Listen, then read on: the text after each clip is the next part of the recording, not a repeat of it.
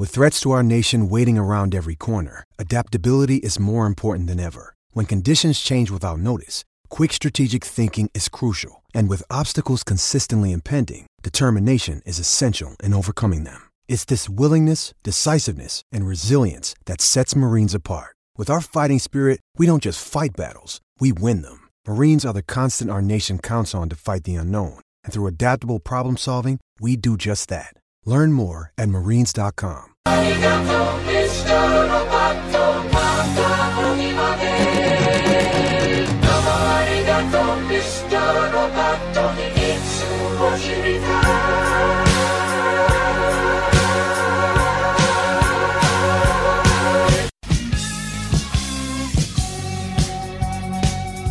Tune for Ask Gus. This is the official Ask Gus theme song. Maybe we should ask, maybe we should type out a really long winded thing to Gus saying, Hi, Gus. or hi, ChatGPT.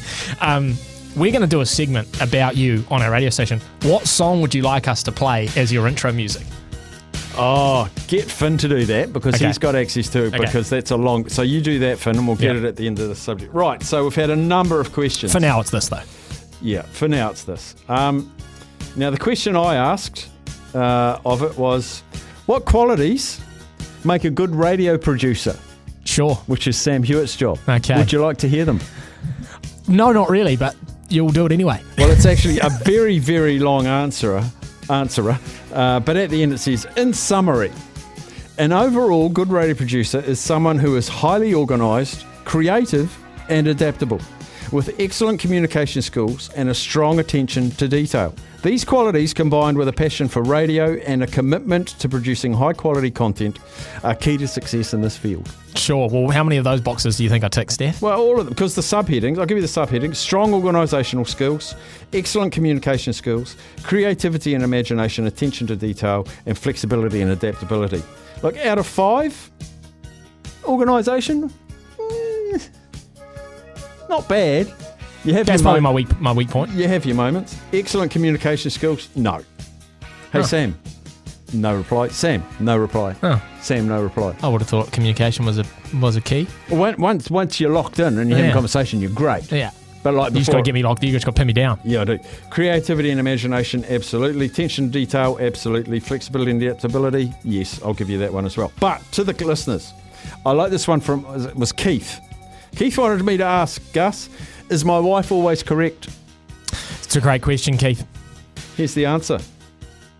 In any healthy relationship, both partners, including you, Keith, should be willing to listen to each other's opinions and perspectives and to engage in opus- open and honest communication. It's also important to acknowledge that nobody's perfect and that it's normal for people to make mistakes or have different ideas and perspectives. Ultimately, the key to a successful and fulfilling relationship between Keith and his wife is mutual respect, trust, and a willingness to work together as a team. Instead of focusing, Keith, on who is always correct, try to approach your relationship with an open mind and willingness to learn and grow together.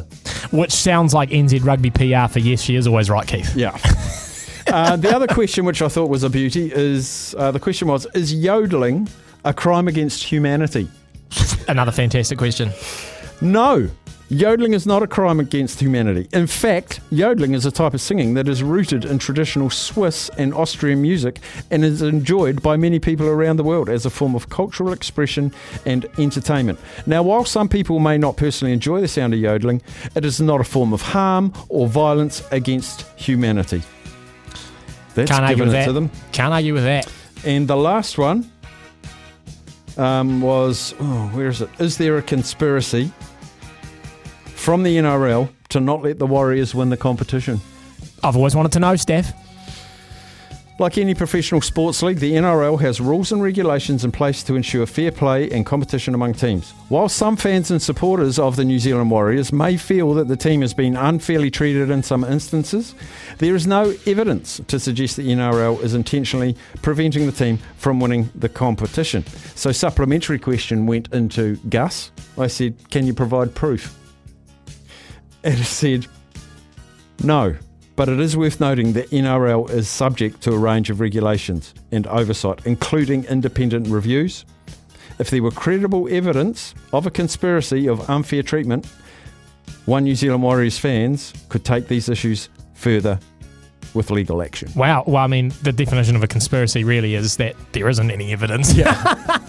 but So that's where we went with that. okay. Hey, not bad for a, for a debut of Ask Us. So we're almost going to do that every day. I reckon just get a bunch of questions and we'll keep them sporting as well. Yeah. Um, like, you know, can you mistake a COVID 19 vaccine for EPO? I'm sure Gus has got some good thoughts about that. Um, I've just spied another one that I, I'm going to quickly type in. Go on, go on. Because this is something I've wanted to know a long should time. Sam Cane captain the All Blacks at the Rugby World Cup? No. Who's sent this one in? Uh, Craig. Is a Jaffa cake a biscuit? Oh, we had that debate, didn't we? Yeah, in our um, Mm-hmm. biscuit bonanza. Yeah. Um, it's struggling. Probably doesn't know what a Jaffa biscuit is. Oh no, it's got a spinning thing and a green thing, and now the black dot is flashing. It's pro- it's probably it's probably Gus in the back. Going, Has anyone heard of a Jaffa cake? Yeah.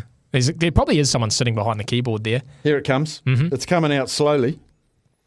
The question of whether a Jaffa cake is a biscuit or a cake has been the subject of debate for many years. Oh, okay. He's dug into the history books here. Jaffa cakes are small circular cakes that are covered with chocolate and have soft, sponge like texture on the inside. However, I'm reading as fast as it's writing. They are also commonly found in the biscuit aisle of grocery stores, hence the confusion.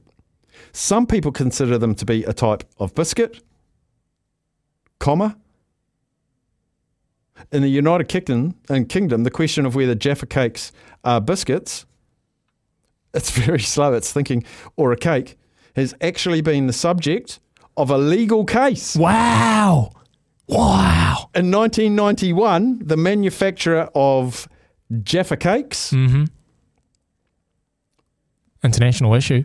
uh, which is called McVitie's, is the manufacturer, they argued that they should be classified as cakes rather than biscuits for tax purposes. Okay. It was based on the fact that oh, it's too slow to keep up. Tax haven, they reckon, if it's a cake versus a biscuit. Now, um, ChatGPT it does a great job of providing us with this factual information stuff, but really it needs to grow a backbone and have some opinions of its own. It know, does. It's, it just needs to answer the question from its own perspective. There's too many howevers Correct. In, in this for me. What what it will say. Yeah.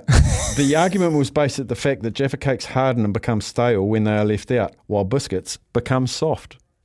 Once again, a dilemma. In the end, the case was decided in favour of McVitie's, and Jaffa cakes are now officially classified as cakes rather than biscuits in the United Kingdom.